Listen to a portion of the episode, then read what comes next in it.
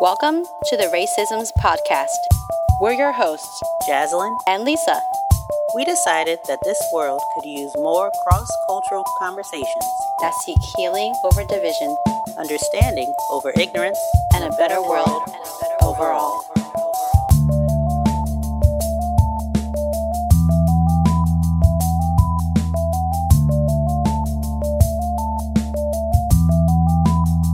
Welcome back to the Racisms Podcast, where we have cross cultural conversations to make this world a better place.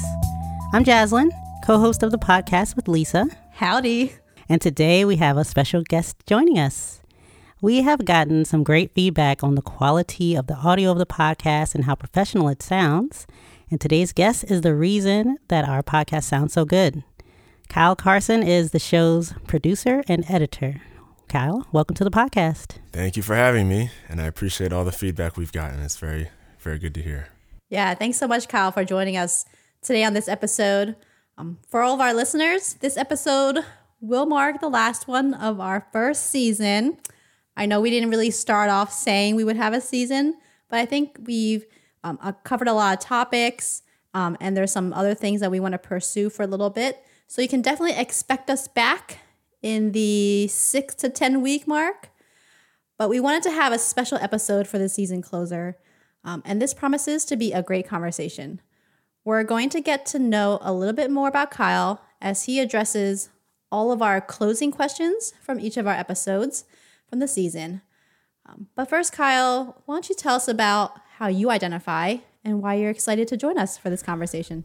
Thank you very much, Lisa. I am very ecstatic for this conversation. This whole this whole project has been a joy to work on. Um, I've known Jaslyn for a long time. We we met freshman year in college um, in, in, as engineering majors, and um, you know when she told me that she was doing the podcast with you, it just I was just like, oh, this is amazing, and and and just hearing you all's conversations has just been a joy to hear your chemistry, your your honesty, just the raw nature of, of the t- the content and where each of you are in your learning process, in your in your your levels of activism and things like that. It's just been really great to hear, um, and it's it's been a fun challenge for me. Um, I identify as a black man, a cisgender black man, um, and I, that's been a journey. Um, I'm, I'm biracial. I'm mixed, uh, and so you know, I used to always, people always used to ask me, how do you identify? And I say, well, do you want the long answer or the short answer? And the short answer was I'm black and white. The long answer, I got into like all the history of like my mom being Irish and Italian and blah, blah, blah. And so there, there's all that mixed in. But, um, but I recognize that this, that society and the world sees me as a black man. And so I, I identify as such. Um, but it, it took a long, a long time to get to that point. Great. So Kyle, uh, we wanted to, you know, get to know more about you on this podcast. We think you have, you know, great perspectives on the topics that we've covered. And you suggested that one way to do that is for you to kind of cover the different questions that we posed to the audience at each of at the end of each of our episodes so far. And I thought that was such a great idea. So let's start with our first episode, which was the impetus to empathy. Uh, that was episode where Lisa talked about her reaction to the movie Just Mercy. Uh, so, Kyle, have you watched Just Mercy and did it have any effect on you like it did to Lisa? I have. I actually saw Just Mercy in the theater, and that was a great experience back when that was pre-COVID. Obviously, that was a, a good experience to see that movie on the big screen. And honestly, my reaction was similar to yours, Jaslyn. It was a, a film that I saw that told a new story, but of a similar tale. It was a similar, uh, you know, a new example of how unfairly Black Americans are treated in this country. Uh, and I had not heard of Bryan Stevenson. I had not heard of the Equal Justice Initiative. And so, like you, I, I did some research and was like, wow, why did I not know about this earlier? Mm-hmm. Um, but it really just kind of added more fuel to the fire for me in terms of like, all right, here's this, yet again more examples of how this country uh, treats us, and um, yeah, so that that was kind of my initial reaction. Mm. Great, yeah, it was like it was a great story, but it was like not earth shattering. You know, a it's a familiar story for those that are um, familiar with the black struggle in this country. Yeah. Um, so, were there any other movies or documentaries that you would recommend? Yeah, so there's two of my favorites. Um, one is called Something the Lord Made, which I believe is only on HBO, unfortunately. Um, well, it's fortunate if you have it, but um, Something the Lord Made is one of the. It's a really, really great movie. It's it's another one of those tales about you know a, a black creative who um, was not originally given credit for the work that he did. Um, this is about Vivian Thomas and the and the origin of open heart surgery, and it's just a phenomenal story. It really is. Um, and so I, I, definitely recommend that one. The other one is not really a, a, story about race or anything. It's it's called V for Vendetta. Have either of you seen that one? No. Oh man. So this this one I remember seeing back in college, and I've seen it a few times since. And oh boy, it's it's it it's one of those movies that terrifies you about a, a world that, that that isn't here yet. Mm. And I say yet because what's happening right now is terrifyingly close mm. to the world that is painted in V for Vendetta. So I highly recommend that one as well. It takes place in the UK and it just it's it's one of those like po- post apocalyptic mm. film and it might be triggering to watch it at this point. It was it was really entertaining 10 15 years ago, but now it's it, it might be a little too close to home to be honest. Hmm. Right. Do I want to be scared even more? I don't I don't know. I don't know if I'm ready for that. I mean, honestly, it's like it's like reading it's like reading 1984. It's like it's you it's one of those things that you just need to be aware of just because it's like have you all watched Handmaid's Tale? I read the book. I read the book and watched a couple episodes, yeah. Yeah, so I mean, that is like a triggering story, but it's also you kind of need to know what that could look like cuz a few a few turns in history and we're there, you know. So, V for Vendetta is is a top recommendation for sure. All right, thank, thanks for those extra recommendations. We'll definitely put those um, in the show notes. I think we'll move on to episode two, uh, which was Impetus to Speak, and that's where um, Jaslyn talked us through, you know, why she decided that this podcast um, was something that she wanted to do this year. Um, and the question that we asked at the end of uh, that episode was Are you having conversations about race, but with different people? Yeah, I kind of like Jaslyn. I, I've kind of came up in a family that always talked about race and always talked about equality and justice and things of that nature. So that's kind of just been a, a background conversation in my life, kind of all throughout. And that really got heightened to another level in college when I was one of the earlier earlier members of a of an, an activist organization that was was created, you know, a few months before I joined, which was called Community Roots, and it was a multicultural activist organization that was really about justice in any form. Uh, so we had con- conversations about a lot of controversial topics. We talked about, um, you know, Darfur back then, and we talked about the war in Iraq and the war, you know, various economic issues that were taking place. Um, and so that was, you know, I, I became the one of the first. Um, well, I was one of the co-presidents after the founders for that organization, and that was a, a very speaking role. So I, I've kind of in college, I kind of got comfortable speaking about issues and stepping into more of a conversational and a leadership role on things of that nature. And actually, I really need to give a shout out to the Nyumburu Cultural Center because that was really my home away from home on campus. You know, there's the Stamp Student Union, which, you know, was the student union for everybody, had food and everything else but Nyumburu was the place to be for the black and brown students, um, at least for the ones that I, I kicked it with most often. Uh, that was the that was the place where the Black Student Union held held its events, the Latino Student Union, the African Student Union, any uh, most of the cultural groups had their events there, and I got involved at a you know right right early in college, uh, freshman year. I got involved with the leadership series under the brilliant leadership of Keisha Keisha Robertson Jamal. Um, and and later Solomon Comissiong. I got involved with him and Dr. Ziegler. Uh, all, the whole staff there was was extraordinarily influential to me, and um, yeah, just just getting involved with the Black Male Initiative and all those things really helped prep my leadership, um, even just in freshman year. Oh, and, and if I were to think of one activity or event that was my impetus to speak, it was um, when I visited New Orleans after Hurricane Katrina I had a professor, Dr. Jared Ball, who's now teaching at Morgan State University. I was taking an African American Studies course with him, and Hurricane Katrina had hit in August of 05, and I was in my second semester as a as a sophomore, I guess, or freshman. Shoot, I don't even know. Yeah, sophomore. And uh, he was basically saying, like, you know, Katrina happened. Black people are suffering way more than anybody else. Does it sound familiar? COVID, yes.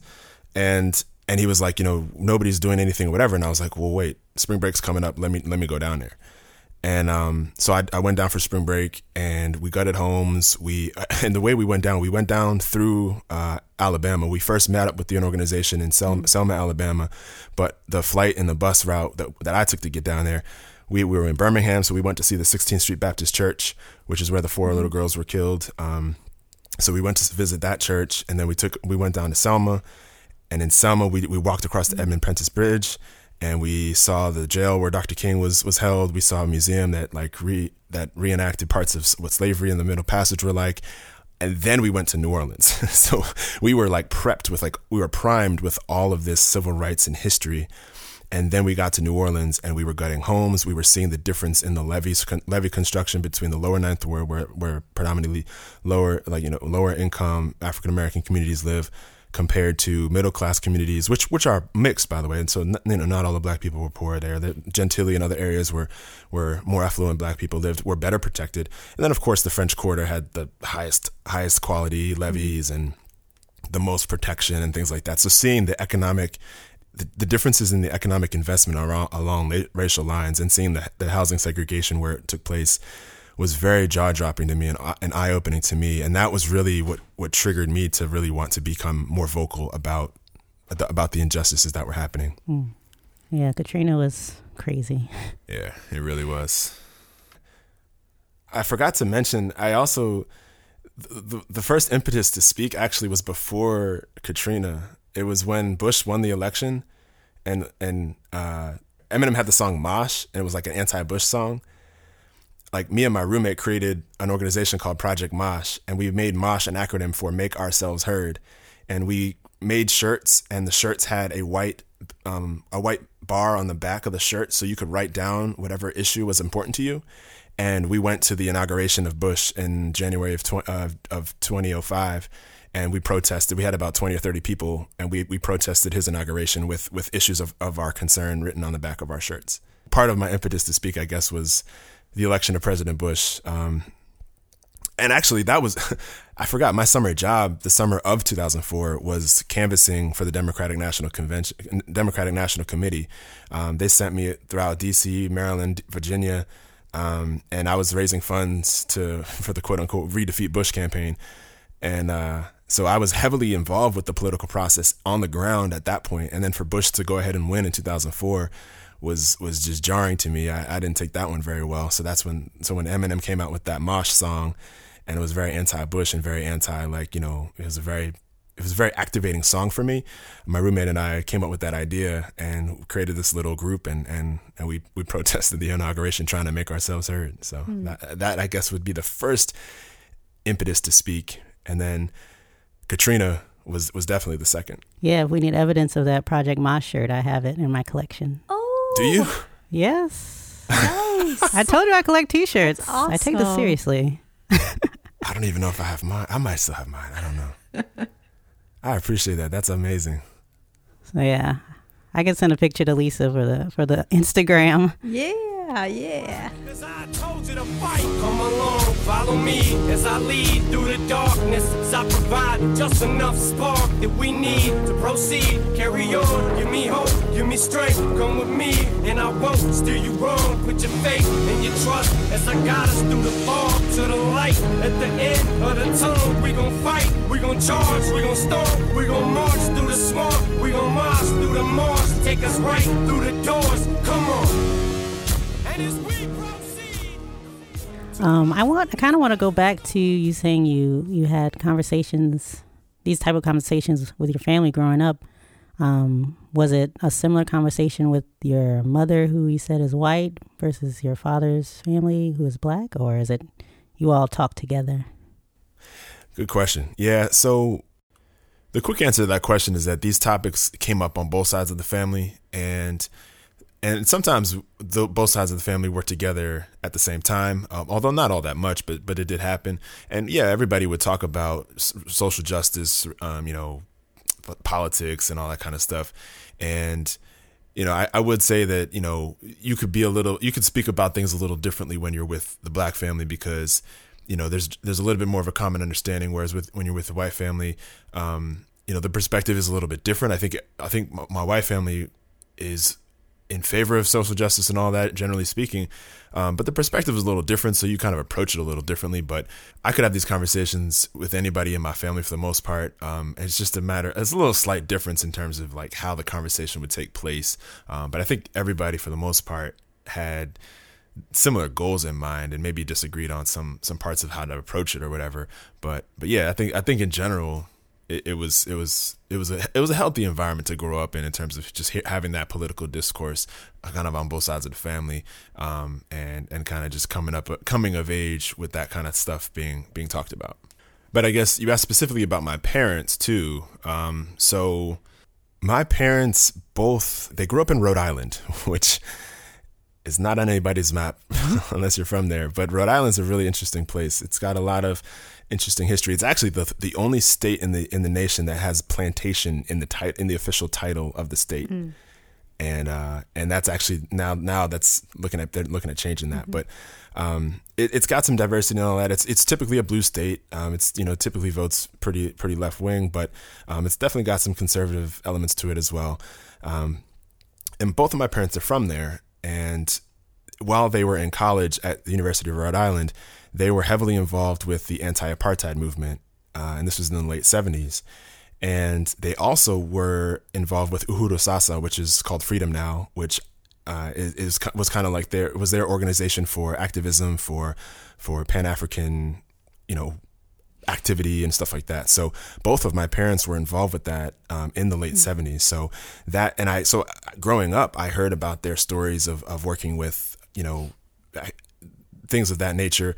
They I, I know they worked to get a speaker from South Africa to speak to this speak to the student body and to the administration of the university about divesting uh, school mm-hmm. funds and school involvement from South African businesses that were involved in supporting apartheid. So, um, in their collegiate experience, they were very involved with that.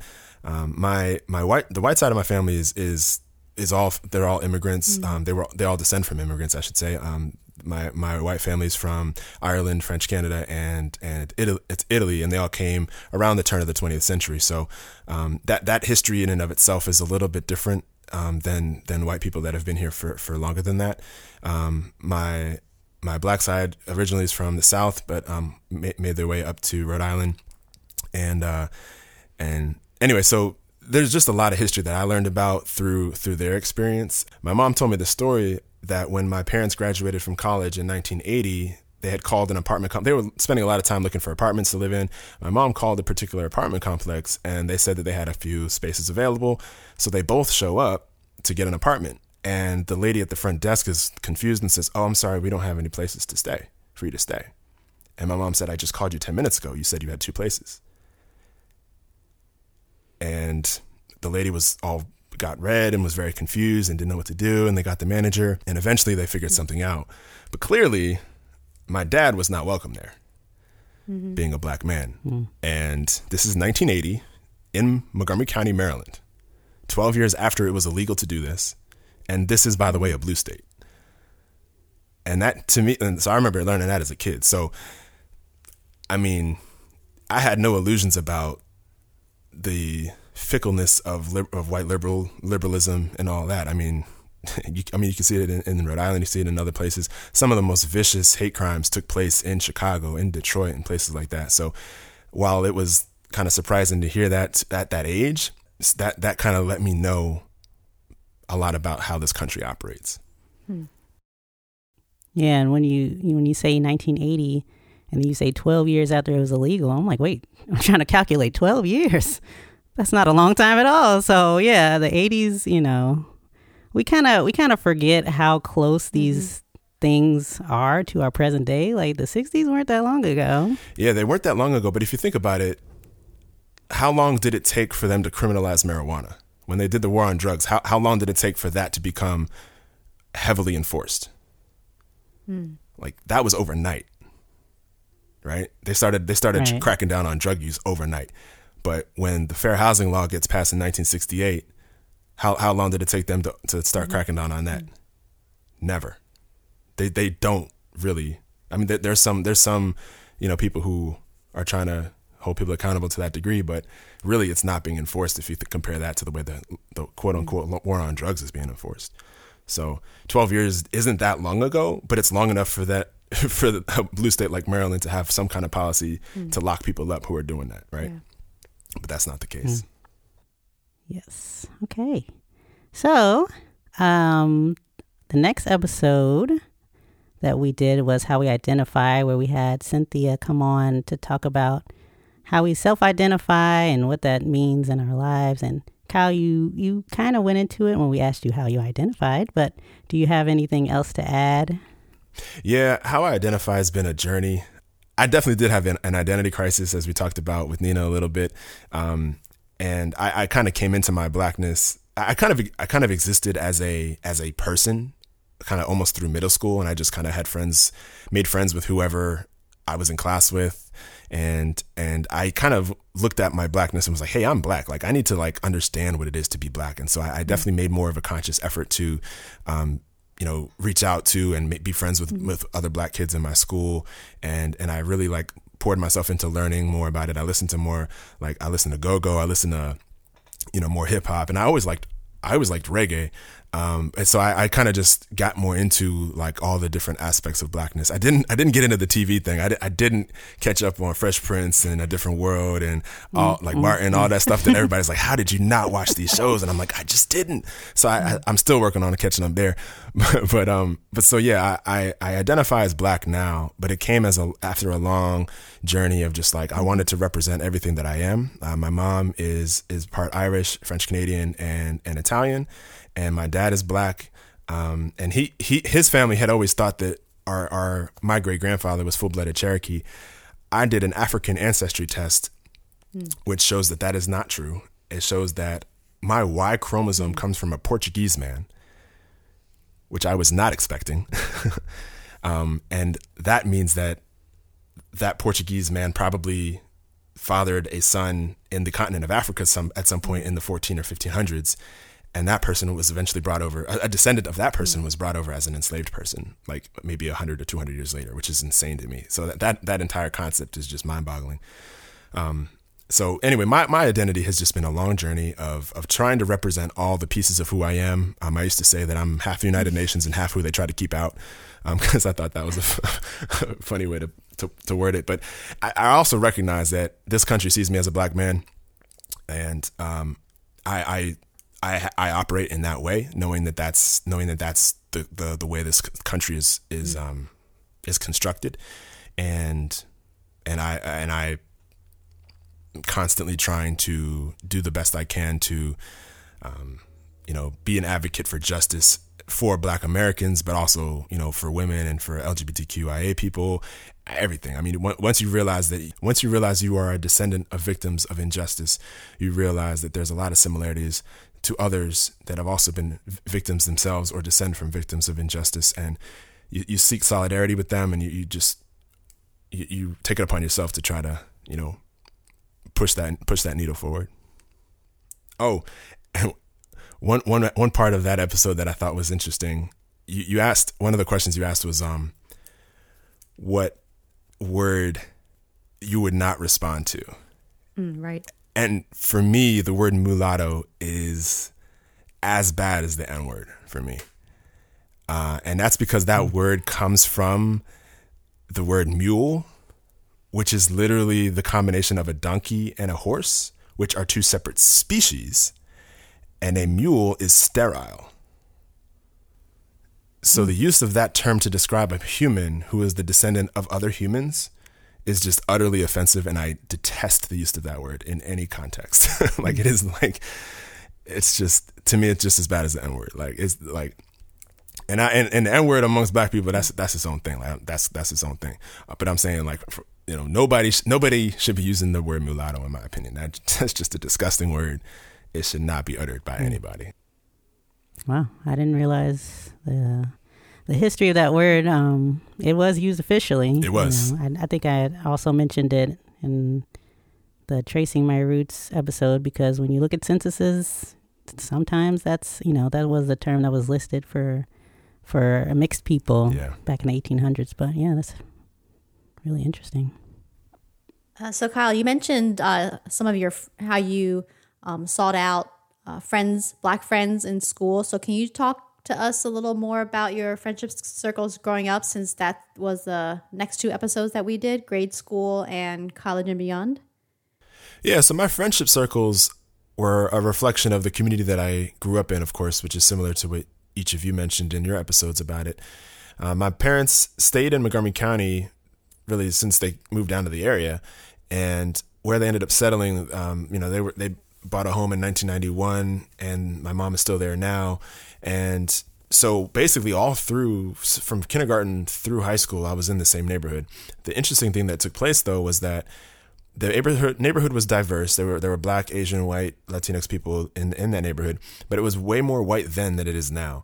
Uh, so my neighborhood kind of experienced a degree of white flight, and this is Montgomery County too. I know Lisa, you, in your episode, you mentioned your family leaving Philadelphia to the suburbs, um, and and we see a lot of white flight, you know, in from a you know urban out into the suburbs type of situation so I thought it was interesting that, that your family kind of participated in white flight to a degree, um, and that's not an indictment. That's just that's something that, that just happens. A lot of people are, are you know convinced about like the, the school systems and things of that nature, and they, they want to leave certain areas that have a bad reputation. Um, and in Jaslyn's case, you you you you were bused to a community to a school that was not in your community, um, that had better better ratings from a school standpoint. But as you mentioned, your the school that you could have gone to was was actually very good. It was more black and brown, but it was very good. However, the ratings didn't really reflect that, and I think that's really important when when families like like like Lisa's family are trying to move. You know, they're looking at ratings and other research. You know, those ratings might not actually reflect the actual performance of the schools. They might actually reflect more so the demographics, which is problematic. I digress. Um, so my friendship circles did change as as the complexion of my neighborhood li- literally changed. Um, so um, I guess I would say through middle school, I did have mostly white and Asian friends. I had a couple of black friends, but mostly white and Asian friends. That's partly because of the neighborhood, but it's also because, like Jaslyn mentioned, there was a degree of tracking as well. And so, despite the diversity in the neighborhood, um, I was tracking towards like honors and AP courses, and as much as that was to, due to performance, you know, there's also a, you know possibly a problematic trend in terms of a racial issue here because black and brown students were very underrepresented in those more rigorous honors tracking classes. So my friends, as a reflection of both the neighborhood and my classes, were more white and Asian. However, when I got to high school, um, I definitely was confronted with, with with blackness in a new way, and I, and I and I really wanted to embrace that part of who I am and that part of my culture, um, and so I definitely like as I mentioned earlier, I threw myself into learning the culture, getting into the music. Um, didn't do so well with the TV part, but um, I, one one moment in particular stands out where I was in uh, I think it was in like a chemistry class freshman freshman probably sophomore year, and I had a black friend on my right and a left and a white friend on my left, and they would go back and forth reiterating clips from a Katt Williams stand up, I think it was. And it was like, black people do this, white people do that, black people do this, white people do that. And I was like, I have a black dad and a white mom, and none of them do any of that. so I was kind of like, you know, it was it was kind of just a, a, shock about all the cultural norms and stereotypes associated with it, and the hilarity that that you know comedians make out of out of all that. Um, and in, in, my upbringing was kind of racially agnostic. We kind of we kind of had both races present, but there wasn't really a strong cultural push one way or the other.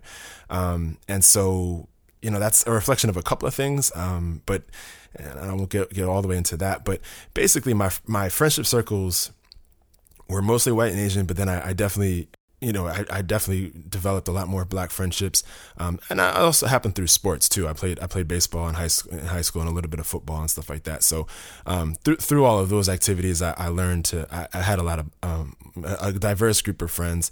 I was also in band too, and there was a, a diverse a set of folks in band. I, I got to I got to meet all the band nerds and everything like that too. So that was fun. And there are plenty of black kids in the band too. I mean, it, like the diverse when, when a school system is that diverse, you know, you're gonna find people in every in every single part of the school. So it's not like band was the only white thing and, and, and sports was all black people. Um, it was it, the diversity was literally throughout every facet of the school. And my high school, by the way, was Paint Branch High School in Burtonsville, Maryland. So def- school des- definitely deserves a shout out. And, and by the time I went to college, I was definitely fully engrossed in, in blackness and, and and particularly from a social justice standpoint. I mentioned how my parents kind of set the stage for that, you know, in terms of um, you know their involvement in politics and stuff like that. In, in college, I saw college as, as a point for me to do the same. So I was immediately got involved with the Black City Union and, and leadership series, which I mentioned earlier. So I definitely had a strong foundation of, of black friends in college. Although I, I had a diverse group of friends as well there too. Um, that diversity never really ended, um, especially with the group like Community Roots, which was multicultural. So, um, but yeah, I definitely had a, a much more a more black foundation of, of friends in college. So what about what about now? How do you how do you go about making friends post you know post college in this work work environment adulting? How do you how do you make friends in in your adult? yeah. Yeah, I kind of just hang on to the friends that I've had. I, I I've only made a handful of friends since since college. Really, I mean, work was a place. I, you know, I went into work thinking that I couldn't make friends there because a I was hella political and I didn't want my politics to come out because I figured working in a corporate environment that would not be the majority opinion. So I just was like, let me just not express myself in any way. So I didn't I didn't plan to make friends at work. Um I eventually did, but that was a slow and long process. So I do have a few friends from work, but a lot, yeah, I just held on to good friendships from from college, mostly college and college and high school. Um, and so most of my friends, most of my friends are black. Um, some of my friends are mixed as well. I have a couple white friends, one from college, one from uh, one from work. I have a couple of Asian friends from the high school days. I need to get back in touch with them. Um, and unfortunately, one of my good Latino friends passed away. Yeah, I just kind of hold on to the people that I trust and I know. And I kind of let my friendship circles expand my friendships further um, with social outings and stuff like that, pre COVID, of course. Um, so yeah, I mean, you know, I guess I could take a couple of lessons from you all with all the clubs you're in. So that sounds like a good way to meet people as well. But uh, yeah, mostly just expanding the friend circle organically, I guess. Tell me about your white friend from work. How did that precipitate? Was it, you know, did he say something to you that kind of made you think you could open up to him or trust him? Like, how did that work?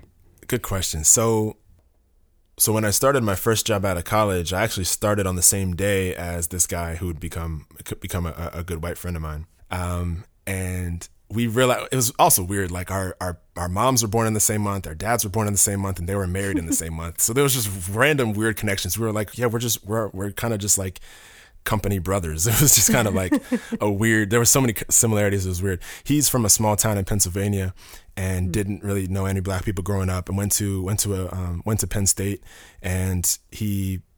You know, ex- was experiencing some black people there, but like it's easy to if you know it's at a large university, you know it doesn't force you to interact with people that aren't aren't aren't like you, mm-hmm. uh, but there is opportunity for that, and and he did he did do a little bit of that in college, um, and so with me, he just, you know, we just kind of built up a rapport. Just hey, and but at that time, by the way, we were the youngest in the office at that mm-hmm. time. Um, the next mm-hmm. youngest person was like ten or fifteen years older than us, so we kind of stuck together just because of our youth.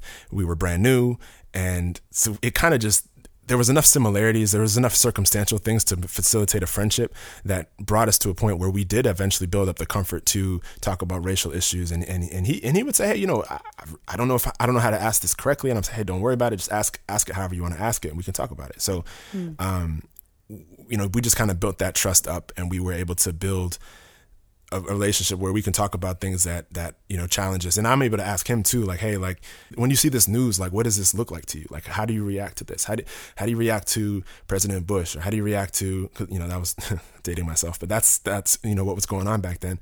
Mm-hmm.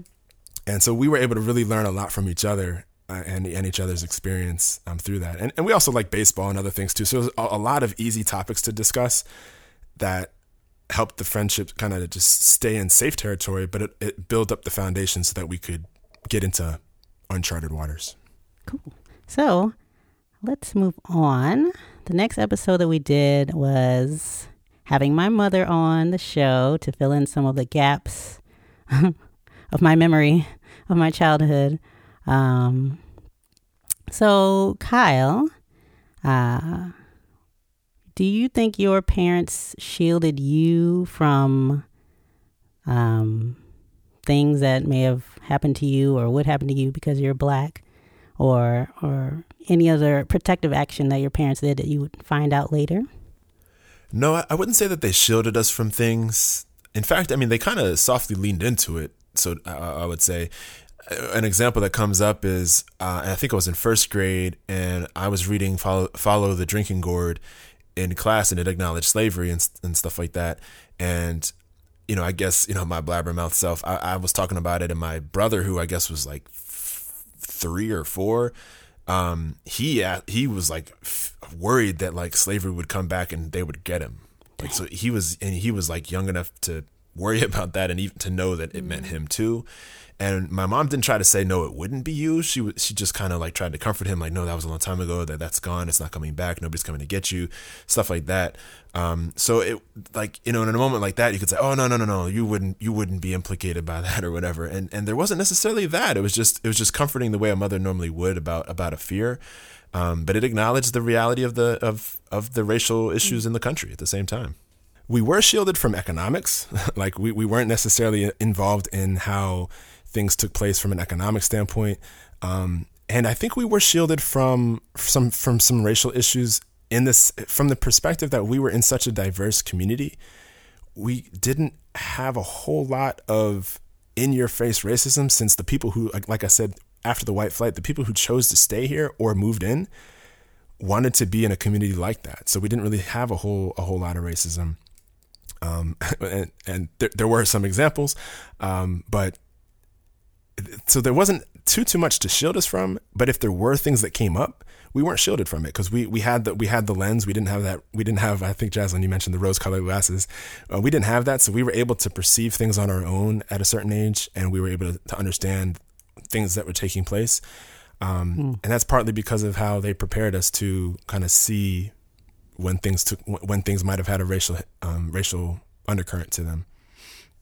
So I would say no kind of just because they prepared us in general for for understanding that that's a, that that's a factor in the world. Mm, interesting. I mean, uh, Kyle, oh, go ahead, Lisa.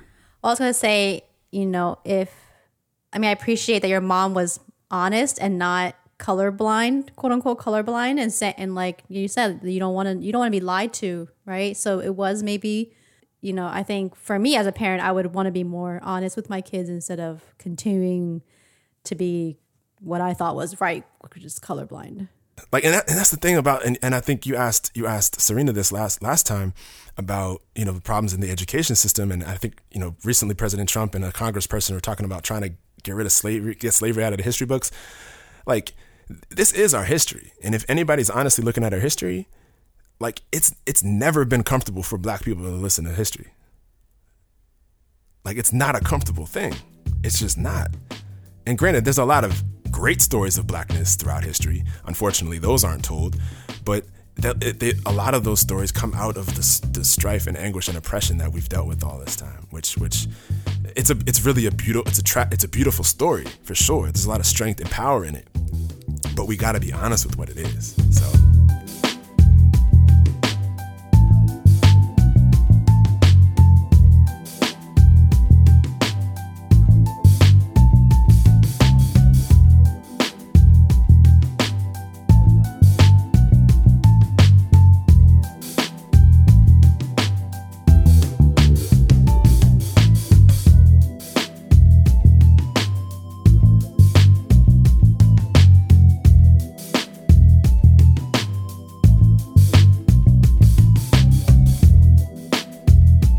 Kyle, you have a son.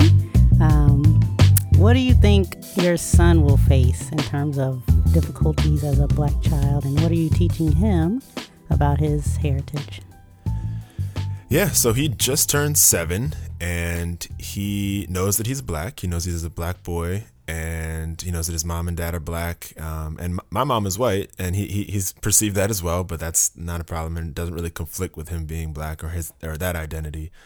And I think that's important because for me, that was a you know the identity crisis thing. And and and and I think it's important for him to be comfortable in blackness and be be comfortable in that he is black. His his way of his, his view his lens is black. The world will view him as black. One thing I didn't mention earlier is is that you know with the whole one drop rule you know that was something that the South implemented to to try to just say that anybody with one drop of black blood quote unquote was was black. And if you look back at the pictures of Homer A. Plessy who whose Supreme Court case constitutionalized separate but equal, mm-hmm. that man looked white. Yeah, I think he was one eighth and black. Yeah, one eighth, right? Yeah, mm-hmm. and and his case legal like legalized separate but equal, and that you had like that dude, I would not have known he was black. But anyway, um, so. So yeah, he sees himself as black, and it's interesting because kids are so literal. I think you know, I think he was six at the time. He he, he was saying, "But I'm, my skin isn't black." And I said, well, nobody's skin is black and nobody's skin is white, but this is this these words are used mm-hmm. to describe groups of people and a culture. And and we are we are we are people that are, that are called black. And he's like, well, why are we called black? I was like, well, that's just that's kind of what we're called, and and we all descend from Africa, and you know we have brothers and sisters throughout the world who who have a have have distant but similar similar experiences as black people. Um, and so that's kind of what what he understands of it at the time. At at, at this time, uh, I haven't told him much of anything about George Floyd or anything like that. I mean, that it's kind of he knows he has a general understanding that that things weren't great for Black people in history, and I guess at some point he'll learn that that history is is still now. And it looks a little different, but it's it's still true, and um, that'll be that'll be a, a, a process for me as a parent and and for him as a child, and I'll, I'll kind of you know, that'll be a learning process for me for, for sure. Uh, so our our next episode is was tracing your roots, where Jaslyn um, told us about uh, the research she was doing. She shared some of those with us and shared a little bit about, about her ancestry. Uh, you had mentioned earlier that you had done you had did a ancestry test. So can you tell us more about um, that that process and um, what other things that you want to share about it? Sure. Yeah, I did do Ancestry.com's family tree builder, the way Jaslyn described in her episode.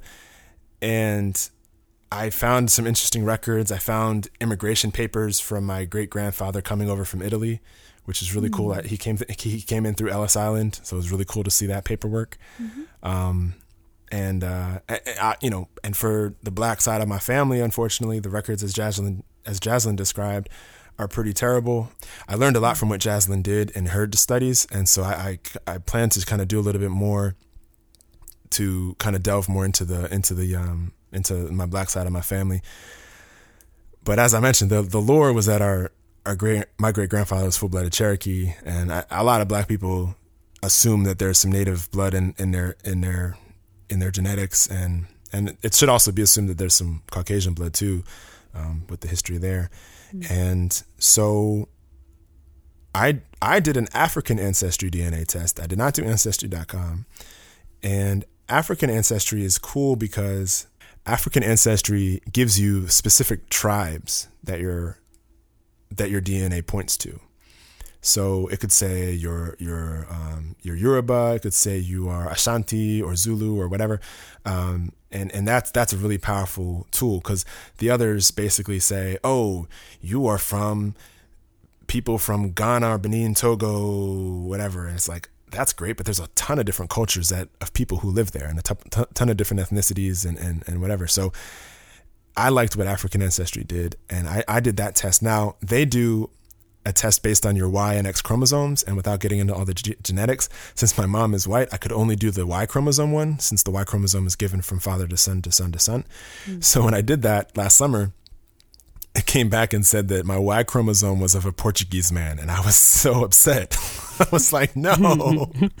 but the paperwork said that it's not uncommon for about 25% of the males who do the Y chromosome test, it does tend to come back European. Mm. And if Jaslyn's if if a man in Jaslyn's family did the same, it would lend it would give additional evidence to whether or not you know a white man was involved with with a, a, a female ancestor of hers. Um, that's one way to. That's why that's so common, unfortunately. Um, but what was weird for me though was that it was a Portuguese man. Like the Portuguese did not have any colonies in the United States, so that I, I, I went I went back and re, listened to and read audio histories of, of the Portuguese and how and I, I kind of had a vague understanding about how they were basically terrorizing Africa and the Indian Indian Indian trading system in the Indian Ocean and all that. Anyway, so that was a journey, um, and so yeah, I kind of I kind of just did a did a little bit of history from that perspective, but from what Jaslyn described, I really want to do more of that. And, and I have a cousin uh, who's actually my, my dad's cousin. She's a um, she's a professor at a University of Pennsylvania, and I need to get back in touch with her because she she's a she's a scholar and she's done a lot about our own family history, and I need to t- get in touch with her to see you know what she has and, and how I can help and, and try to continue our, our investigation into that side of the family. On my white side, it's pretty simple. Like they they all immigrated within around the turn of the, the 20th century um, from Ireland, from French Canada, and from Italy. And they all settled in the Rhode Island area. They worked in textiles and and and and, and in, in the utility industry actually. And uh, you know, 100 years later, 120 years later, I'm here. Right? Yeah, I guess well, 100 years later, I'm here. So Yeah, that's crazy. Your your Y chromosome. You were hoping for some uh, some cultural connections, and you got Portugal. yeah, I was I was so I was so upset. Oh, but then for Christmas last That's got to be it was disappointing. very Like, disappointing. oh my gosh, I was so blown. and then like I knew the Portuguese had a problematic history, and then I, I read more about it, and I was like, yo, this is terrible. Like they were literally Portugal, pirates. Portugal was just he was up there with with all of them, man. Yeah, oh I know. They It's it's so bad. Oh my god, it was horrible. I was like, damn it. But yeah, I mean, you know, the slave trade, you know, happened all along the west coast, even down into the southern southern Africa. So, you know, maybe Angola, you know, was a Portuguese colony or Brazil. You never know where you came Yeah, from. so- that's and that's the That'd crazy thing. Yep, I have no idea. I have no idea. The the thing I, forgot to mention is that my aunt did the maternal test. So she did her X chromosome, Mm-hmm. which comes from the the mother, of course. And again, doing African ancestry, the results came back that we are linked to the Yoruba and Heshwa people. Mm-hmm. So that is a specific ethnic tie that we have to to the continent of Africa, and and, and Yoruba is a, a huge, huge ethnicity. That's that's uh, you know a lot of Nigerians are Yoruba, um, but Yoruba people are kind of throughout. Like Yeah, and even in the Americas, people that keep that those ties to Yoruba culture. that's right, yeah. Oh yeah, right, right. In the Caribbean, yeah, Yeah. for sure. Yeah, so that's a so that, that was that was a very big moment for me. Um, I I oh, you know got a little emotional a little bit, like oh, all right, like. Eh, Not, not, and I and I told some friends this that like I, I felt like my blackness was validated, and and some people are like that's stupid, like you're you're black. I don't know. I just that it still meant something to me. I mean, my my cultural upbringing in my house wasn't necessarily all that black. Um, it was kind of it was kind of a, a meld of things, and I don't know, like other than me intentionally learning and, and absorbing more more black culture and blackness, um, I don't know. That was just a meaningful step for me. Oh, that's really cool. Yeah, maybe one day I'll do that test. I've gotten different, well, you know, unscientific people were like, "Oh, you look Fulani. Oh, are you are you Ethiopian? Oh, you're you know, like everywhere I go, are you're from here, right?" So, you know, to know exactly well, you can't know exactly because you could be from a lot of places, but to do that test that would be pretty cool. Yeah, I, I wouldn't be surprised if some of those people are right because I know of people that have done those tests, and then if you look back, if you look at like people who are who are like 100, percent you know, whatever those ethnicities are, you can see that you can see the connections. It's crazy. Like, so if if somebody like if somebody is like Ashanti and says, "Oh, you you might are you Ashanti?" Like you know whatever, like they're probably right. Mm-hmm. like it's it's it's amazing. It's it's really amazing. Hmm. Yeah. And I don't know about you, but as, you know, a black American who, you know, whose ancestry goes back a long time in this country, so no direct ties to Africa, you know, if an African person says to me, "Oh, you look like you're from my country," I, I you know, I take it with pride. I'm like, "Thank you," you know. Mm-hmm. I appreciate that. You know, I feel uh, like a little connection to that. So, hmm. Yeah. Oh, have you read Searching for Zion? no, it's on my list. That's another good book. That's a good one. It's about like finding finding home for Black Americans, hmm. um, which is which is just a really good book. Definitely have to check that out. So, uh, our next episode, we had Lisa's sister come on to discuss Lisa's, you know, childhood and past a little more in depth. Uh, so, Kyle, can you tell us a little bit about your siblings and if they had a similar childhood experience to you or not? Yeah, my siblings. I'm the oldest of three, so my brother is three years younger than me. My sister is eight years younger than me, and she calls me old, and I don't think that's true.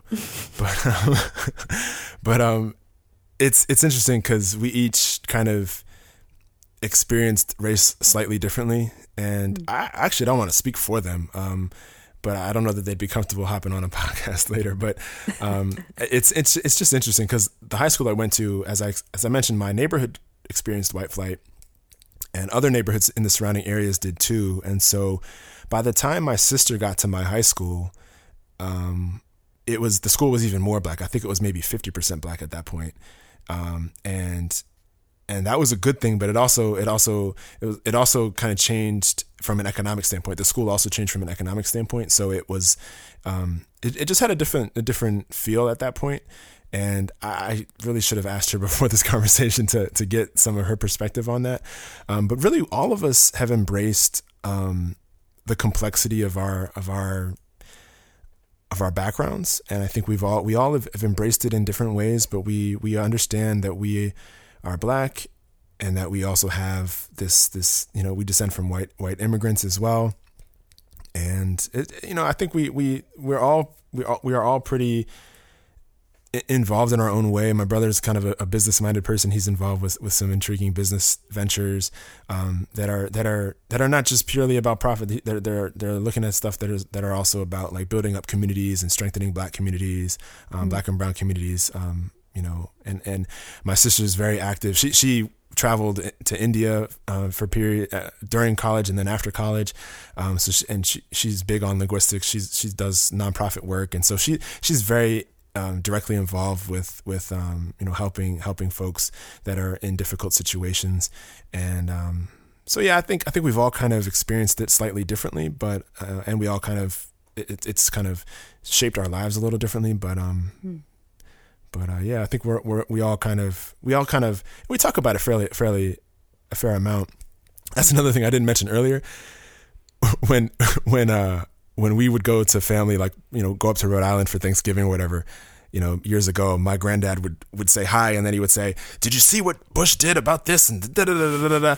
And so, and this is this is my my Italian uh, grandfather. Mm-hmm. Uh, by the way, both my my um my my black grandfather passed away about nine years ago, um, and so I only have one grandparent left, and my grand my my white grandma died uh, six years ago.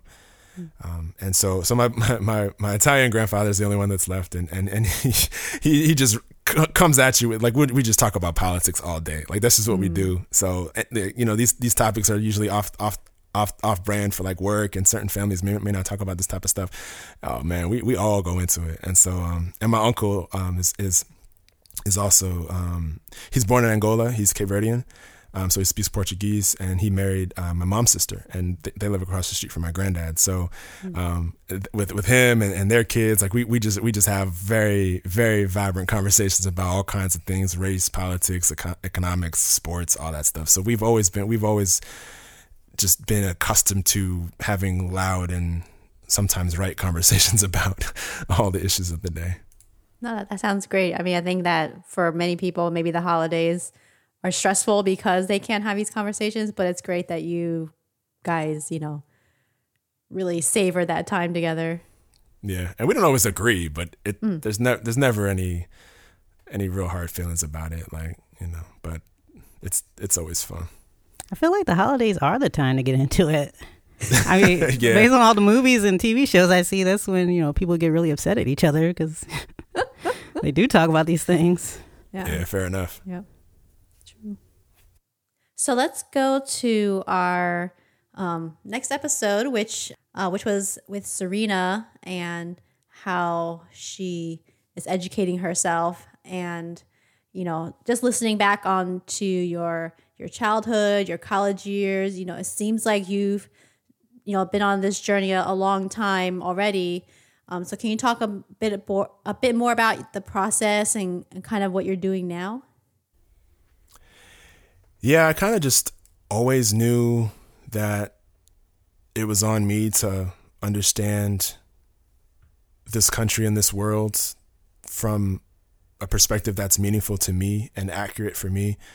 Uh, I'm, I'm, you know, to my parents' credit, they they definitely would correct certain things from my history courses. Like the like my least favorite historical figure in this country is Christopher Columbus. Mm. Like that holiday needs to be done away with, and I even think we should change the name of the District of Columbia because like there's no reason that man should. Mm. There's no reason He'd never touched way. the United States of America. He never touched it. Right, and just even looking at his behavior when he was here, I mean, imperialistic, capitalistic you know, racist, ex- misogynistic, like literally everything. He was exploitive in every way. Just a tyrant, just an absolute tyrant. We digress. but yeah, I guess ed- education was a big deal in my family. Um, it's actually a family effort too. I think my uncle gave me the book "Lies My Teacher Told Me" maybe in college or maybe it was in high school uh, by James Loewen, and then I also read uh, A People's History of the United States by Howard Zinn.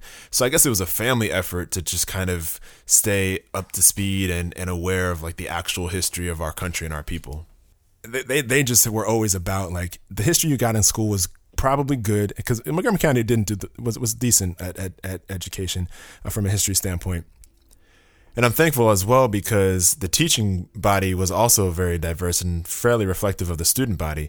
Uh, some of my favorite teachers were black, Mr. Hunt, Mr. Walker, Mrs. Powell. Those were all history teachers. And I, you know, some non-black teachers as well that had a big impact on me were Miss Poloni, Miss Schatzer, Mr. Zaleski, of course, in physics.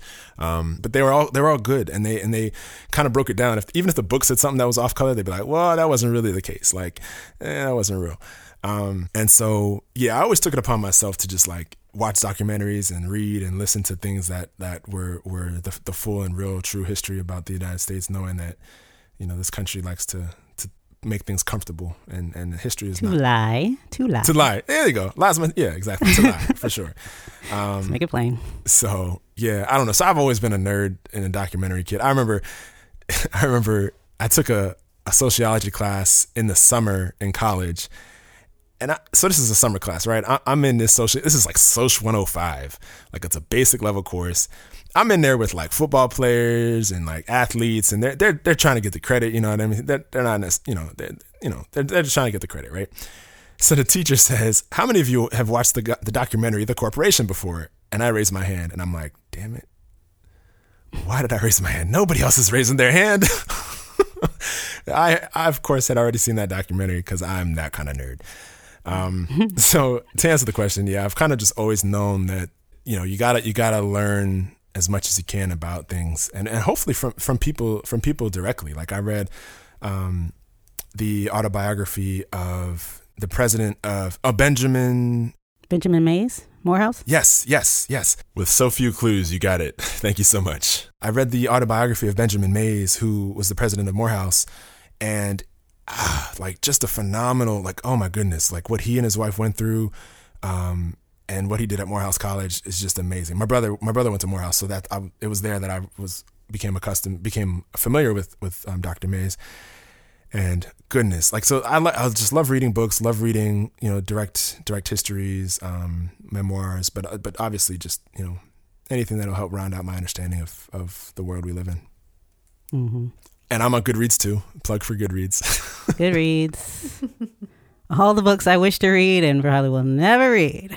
yeah, I feel like for the past year or two, Jaslyn and I have gone back and forth about like she, she might have read something first, and then I read it, or then I read something, and she reads it a little later, and then we we, we always have some good conversations about some of those books. So that's that. Goodreads is awesome for that. Yeah, that's why I like Goodreads. I can spy on my friends and see what they're reading.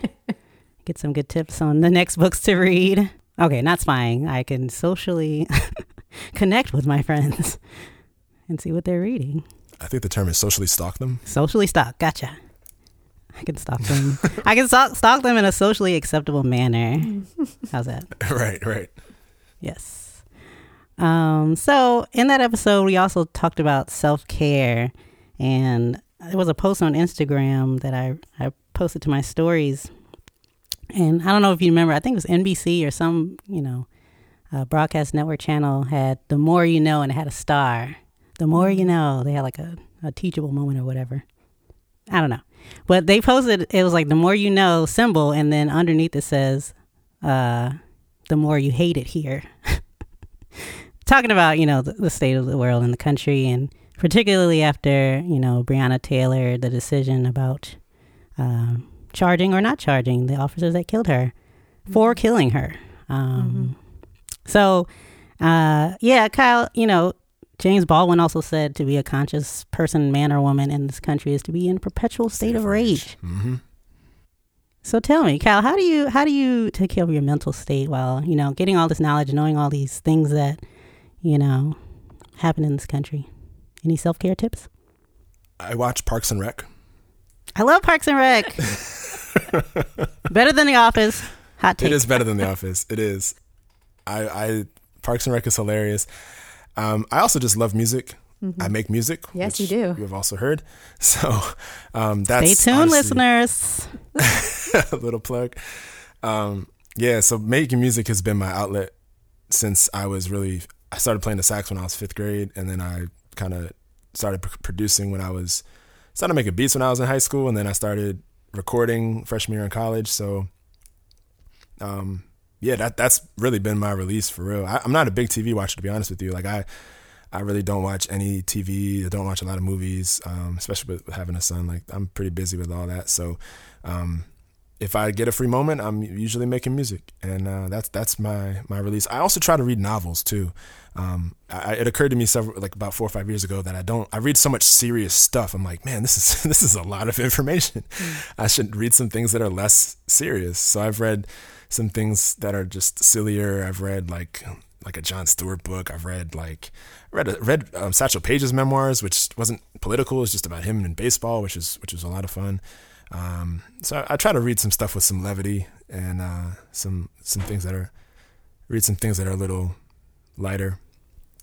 So it's not all serious all the time. And I exercise too. I love sports. That's a, that's a nice safe distraction, although it's not all the way safe. I mean, I, I get like this year with with all the you know all the sports we're doing their Black Lives Matter stuff and. I was really just, I'm a huge baseball fan. I couldn't stand with Major League Baseball. They were so late and just like, I just felt so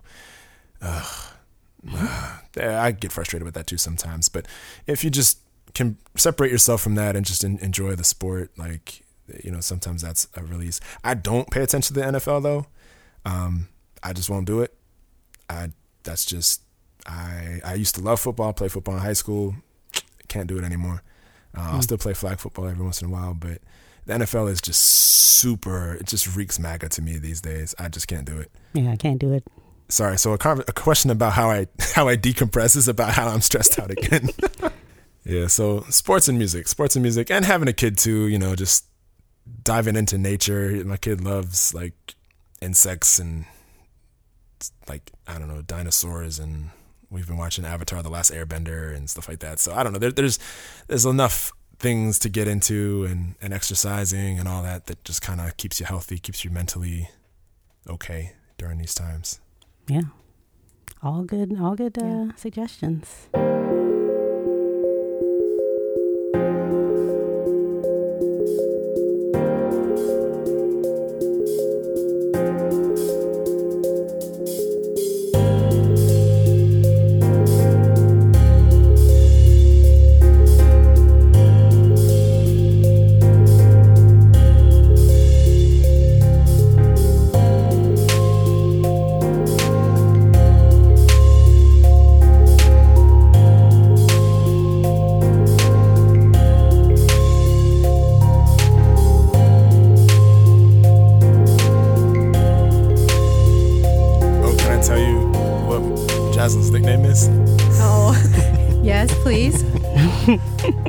So, some of us in college, when we met Jaslyn, we were like, "Oh, that's a cool name," and then we were like, "Yeah, like like Jazzy Faye or or Jazzy Jeff."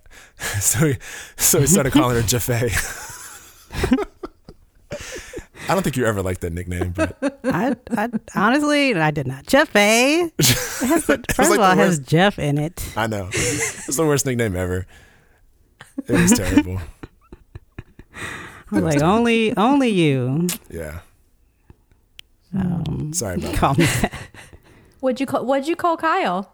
How can you shorten Kyle? I mean, I've never had a nickname. can't get nickname. much shorter than that.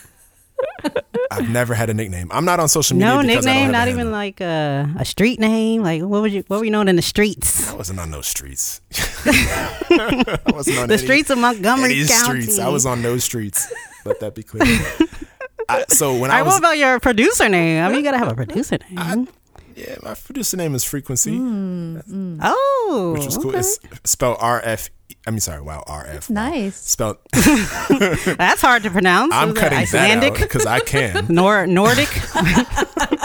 My producer name is Frequency, spelled F R E E Q U E N S E E. So it's like free, freedom and C visual, Oh, because okay. you know, I hope my You music is lot there. liberating and visualizing kind of thing. I don't know, something like that. Yeah. But uh, Okay. but I never had a nickname in high school, college, nothing like that. Like in, in sports, like you know, I played high school sports, and they they gave everybody a nickname which was super forced and awkward. And my nickname was like Oreo because I'm mixed. I'm like, come on, guys, really? Oh no. Yeah, it's ter- that's like, yo, bro, for real. No, So, that's terrible. Come on. I don't like that. oh, yeah, yo, that, there was some. Mm-hmm. that reminds me of a story. There was a guy in my high school baseball team. He was a he was a really good really good baseball player. Not not not the best on history though, um, because like I mentioned, my friend who's Dominican, like my friend was speaking. My friend who's Dominican was speaking, and the the other baseball player who I'll name, I'll call him John. Um, John was like, speak speak English. Come on, we can't understand you. And I was like, whoa, whoa, whoa, whoa, whoa. Mm. like that's inappropriate. Like you know, whatever. Oh, and he said something about like you know, go go back across the border or something. And I was mm. like, first of all, he's from the Dominican Republic. That's an island. Okay, like there was there was no mm-hmm. like legit like there was no land border to cross for real. Like so that's just stupid. And I was like, plus you're Irish. Like y'all just got here like 100 years ago. He's like, what are you talking about? We've been here since 1493. I'm like, first of all, Columbus sailed the 14 Columbus sailed the ocean blue in 1492, but he never touched the United States of America. So go back home to Ireland. Like go, go back. I was just like, and this is high school. Like I'm just like, yo, I I, I don't have time. I don't have time for hmm. people that are ignorant and don't know. Right. And Don't so have the time. but so but on the contrary like my my like my friend from work like hmm. he he didn't know everything but he he he asked in a way that was like hey you know i, I really don't know about this is like I don't, i'm not even sure how to ask this but but can i ask this it's like yeah sure go for it but if you're gonna be if you're gonna be ignorant and then be loud about it and be hmm. wrong i'm gonna check you like no, oh, i don't have time for that like hmm. So there are some people you do have the time for. yeah like i do the I- story. yeah I, hmm. yeah some some people yeah I, it, it depends it depends on my energy wow. Kyle didn't have the time in high school, guys. No. No, I, I had to check that. That was just some blatantly, and I have Irish in my family too. So I'm like, yo, I, I know Irish history because I'm Irish too, motherfucker. Like, get nah, we're nah, nah, nah, nah. we're, we're not. Hmm. I'm not gonna let you dog my man out like this. Like, he's your best third hmm. baseman. Like, get out of here. Like, and even even if he wasn't a good third baseman, like he's a hmm. human being. Like, give him, you know, goodness gracious, like, but. Yeah. Yeah, there was another. There's another example. There's another story in high school where I told you my friendship. My friends were diverse. I didn't really get into it that much, but my I had a Jewish friend. One of my best friends was black. One of my other best friends was uh, was Chinese. Um, another was from Bangladesh, and another another guy who's just white. He was he was Italian.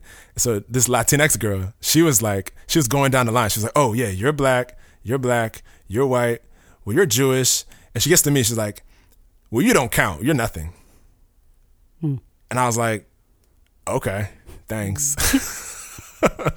so I don't know. People just didn't know how to how to how to how to place me back then. But I feel like you know that that's changed a little bit. Oh, another question I got in college was like, so did your mom's family own your mm-hmm. dad's family? What? Yeah. Oh yeah. Oh yeah. What? Oh, Oh, yeah. my god. Oh. I don't know. What? Oh. In college? In college. In college. Oh. Who and why? I'm not going to and disclose when and how and when. Well, I kind of alluded and to where. when. I mean when, but no. Uh-huh. yeah. And I was like, no, no. And it was easy for me. I was like, no, my white family immigrated here like 100 years ago, so no. I know that for a fact. Wow. Yeah. Wow. So I mean, what do you what do you think of of uh, mixed or biracial people? Do you think they should have to choose a side, or you know, how how can they how can both sides be celebrated in your opinion? It's tough. It's very very hard to do that. That's really the answer. It's very very difficult to do that. I think for mixed families, it's extremely important. So I, I'm a, I'm a believer that culture comes from the mother, and I think I mentioned this when we were talking offline with Nina. Um, you know, so for mixed families where where the the white per, the white parent is the father and you know the the non-white parent is the mother, I think it's a little bit easier because the women are typically the, the, the purveyors of culture. I know in in um, in the in, in the Jewish faith, like if your mom is Jewish, you're Jewish. I think that's kind of a, a, um, a lean into that idea that the women are the are the um, purveyors of culture, and so I think it's easier in those situations. But it's just hard. It like just it's just legit hard. I mean, I I think you know the the thing I would say is just to have your kids exposed to authentic cultural experiences and places. So like, you know, whether it's whether it's a language like you all were talking about with Serena and and and Lisa, you and Nina were talking about this too. Um, names, names for chil- names for children, certain cultural norms, celebrations, religious religious things. Um, I heard a podcast. I know Code Switch had an episode about people who had, who are white people who adopt non-white children, and they had people call in who were who were the children of white people uh, adopted, and um, and in situations like that, if you're if you're a white couple and you've adopted a black baby, like take your kid to black stuff. Like your kid needs to be at the cookout. Like your kid needs to be at black church. Your kid needs to be in black spaces. If you are not uncomfortable as a white person, you are not in the right place. Like that kid needs to be comfortable, which probably means as you as a parent, you will be uncomfortable. And so for, for a mixed family, like each parent should be in places where they're uncomfortable at a certain certain context. Like if you're, you know, Latinx and black, like maybe there's, you know, a black barbershop or a black church or whatever, and, and the Latinx parent is uncomfortable. Or maybe there's like another celebration, like, you know, you know, another, another something like a quince or something that's going on on the Latinx side.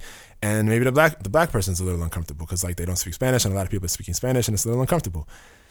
You know, I, I think for, for, that's why it's so difficult because what, what tend, what can be a, a downside to it is if you just kind of, let everything be blah and vague to avoid that discomfort, that's when you lose the culture. And that's when you lose the thing that really makes us all great. Um, and that's that's what and, I I'm not gonna say being mixed is, is a bad thing. Um, it's just it's just a challenge. It's just a challenge. And to really do right by all the cultures, it just takes a lot of intention and being a being deliberate advocates and deliberate deliberate curators of culture for, for your kids. I think um, the show This Is Us, which is about a white couple that has triplets, but one dies, and so they adopt a black baby the same day their babies are born. Um, they talk about, well, they have a couple episodes about the black child, like, you know, looking at different black people and, you know, trying to see if they're related to them. And, you know, they start getting uncomfortable, like, you know, what are you doing? Where are your parents? He's like, but I'm I'm different than you, so you know, obviously, you know. So they start taking him to I think a black karate uh, place where he learns karate with other black children, and they start, you know, getting him some black friends, you know, other black influences. So they do talk about that in that show. Um, and also a good, I think a, I mean, I don't know her life, but a good representation of like someone who's mixed and but celebrating both cultures is Naomi Osaka, uh, the tennis star that just won the U.S. Open. She's she has a Haitian father and a Japanese mother, and you know she represents both. Like she types in Japanese on Instagram, and she was just in Haiti, you know, hanging out there. So um, I guess it can be done, but uh, yeah, It probably can. very difficult. Yeah. Yeah, and uh, Osaka's a great example. I and I actually went to the U.S. Open two years ago. She's amazing. She's like such a fierce competitor. She's so good. I love her. And yeah, the way she, the way she balances both is really um, is really refreshingly good. I remember. I mean, you look at Tiger Woods. I would say epic fail.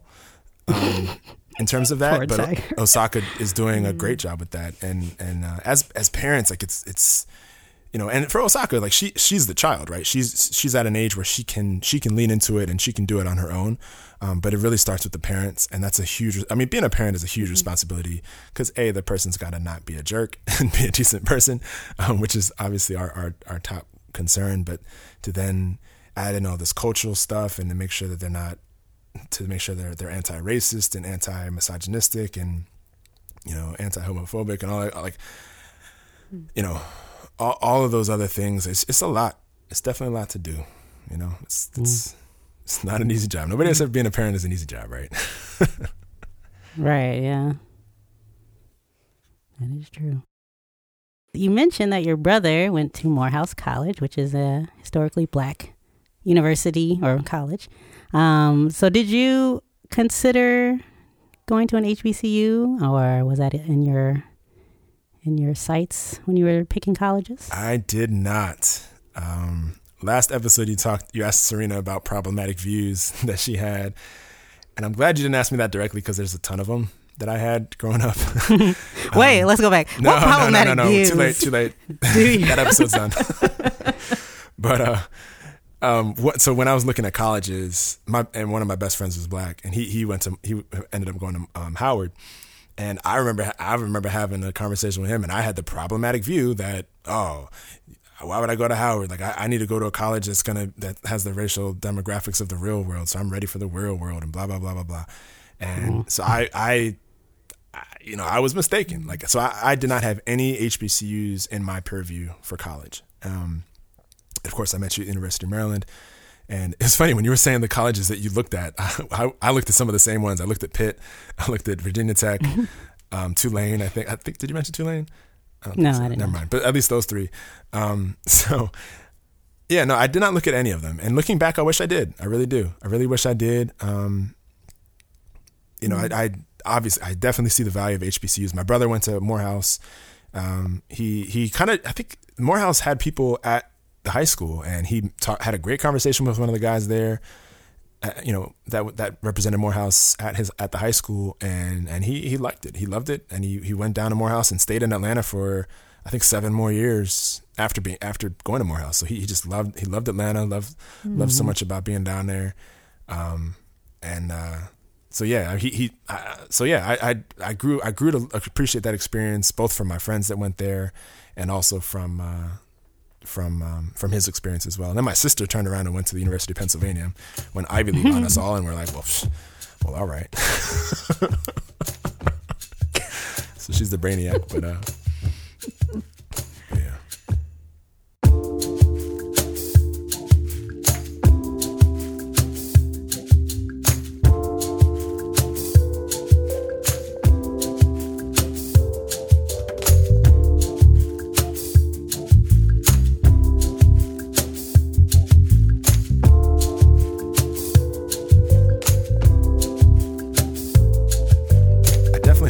lot of fun listening to you all talk about all these topics. And Lisa, I just really appreciate your willingness to step into this new territory and your openness to just say that it's new and say that say, just be as honest as you've been with your learning experience. That's been very um, it's very impactful. Um, and I think hopefully listeners hear you and hear your honesty and you know if they are anywhere near like where you are in, in this journey i hope that they see you as an ally and see you as a as a as a guidepost and a, and a, a voice of a voice of solidarity as you as you and others kind of go through this journey. And and and Jaslyn I really appreciate your your speaking up.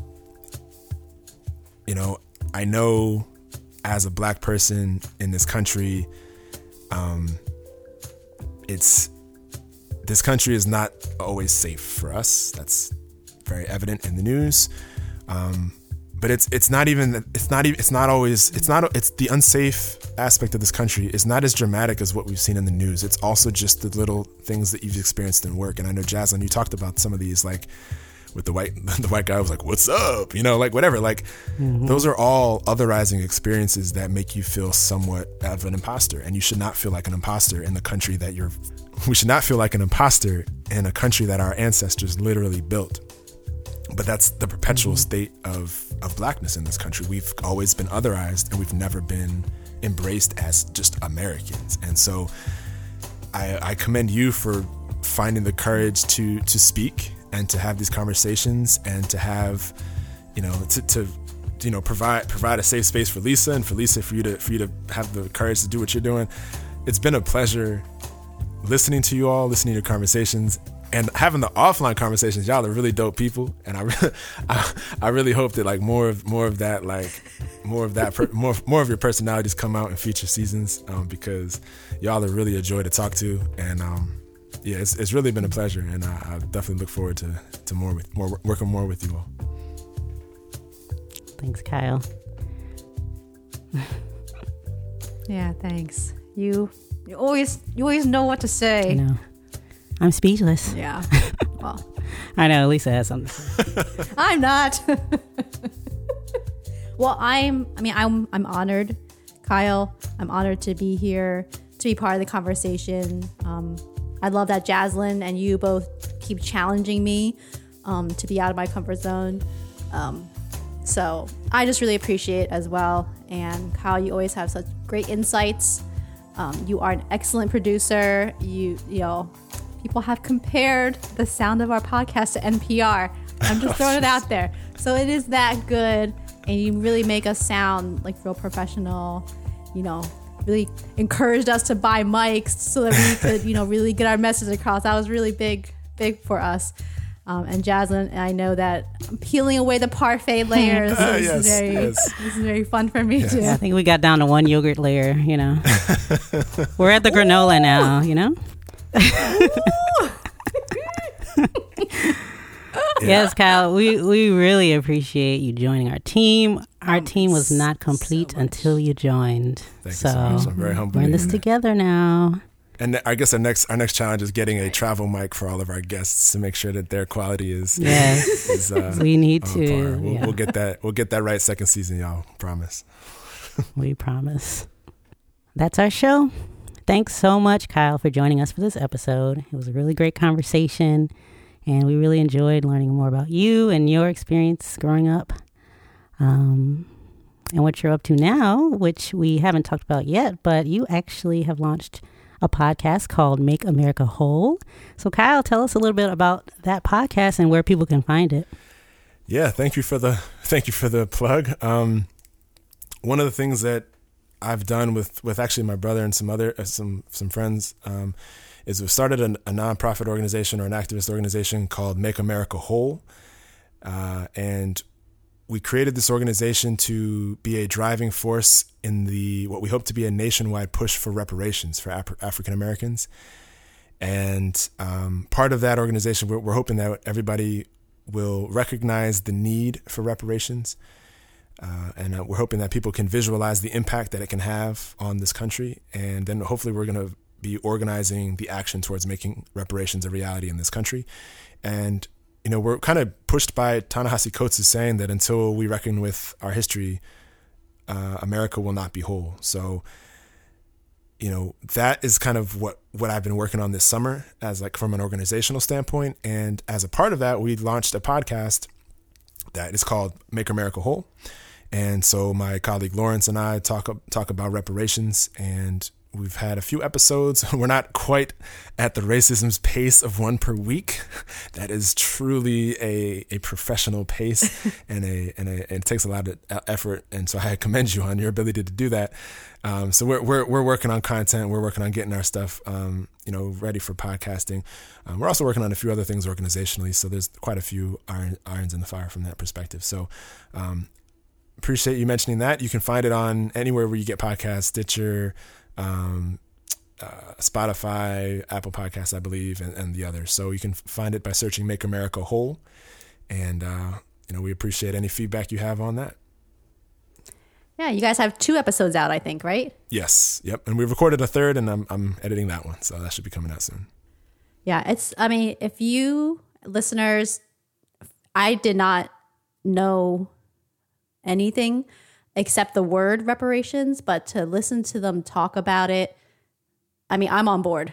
So well done. Appreciate it. Appreciate it.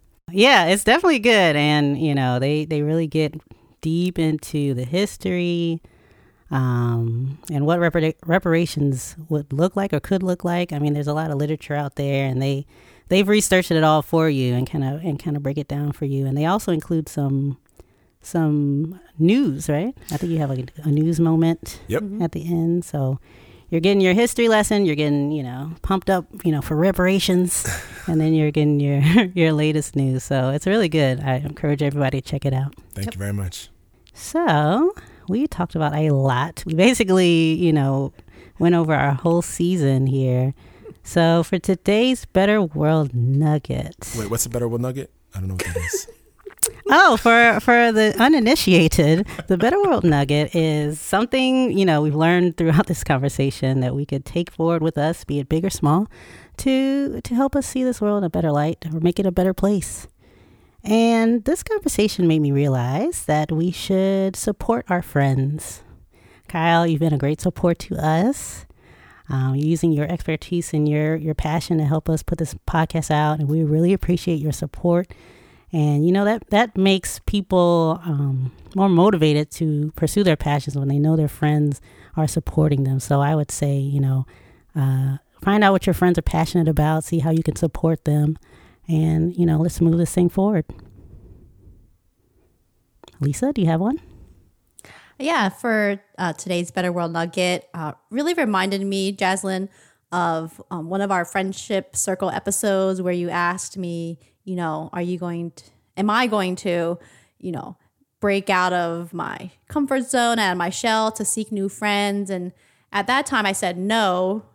And I would like to retract that and say, yes, I would like to expand my friend circle because, you know, getting to know you, getting to know Kyle, like, and I think something that our our mutual friend said, you know, we really miss out on like a part of humanity when we don't seek friends um, of all different cultures and races. So, you know, I'm going backward and saying, yes, I would love to expand my friend circle. And this conversation made me realize, you know, how much of the of the world I'm missing when I don't seek those friendships.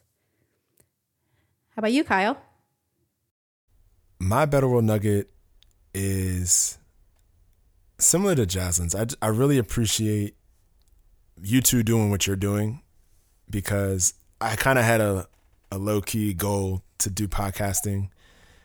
And I didn't necessarily want to be the one talking all the time. I, actually, that was probably the the latter, the last thing I wanted to do. I really just wanted to test my production skills and like and see if I could actually like curate the audio for for podcasting. And I just appreciate you all, you know, you're, I mean, yo, you all are so professional and so organized with this. It's really been a joy to work with you all, and so I guess it's it, it was an inspirational thing for me to to not hesitate to actually do what the do what it is that that I want to do, and to and not not to hesitate doing things that I love. And you've kind of, and I'll be honest too, like you know, I was a little slow. My music slowed down when my son was born, and I, I tried to get, you know, periodically I've tried to get back into into my music and stuff like that. This podcast, this podcast got me in the music flow quite a bit, and I challenged myself to try to make original music for it all. So, um, the Better World Nugget is is just to, is just an appreciation for you all doing what you care about and what you think what you're passionate about and realizing that that's been inspirational to me to try to do the same in my life. Awesome. Yeah. And speaking of original music, we're going to have a, a mixtape come out with all of Kyle's original music throughout the season. Um, be on the lookout for that. We'll be posting about that very soon. Yes, indeed. We appreciate any support you can offer from that. Thank you very much. Well, thanks everyone for listening to this episode of the Racism Podcast. Before you go, be sure to like or subscribe wherever you're listening to stay up to date when we come back for season two. And please let us know what response have you had to the first season of the Racism Podcast? What topics would you like us to cover for the next season? We would love to hear from you. Yes, you can find us on Facebook, Instagram, and Twitter at Racism's Podcast and on our blog, raceismspodcast.wordpress.com. And one more time, that's racisms spelled R A C E I S M S. Peace, everyone. Be safe.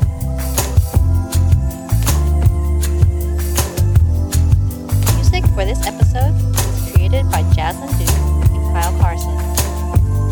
This episode was produced and edited by Kyle Carson.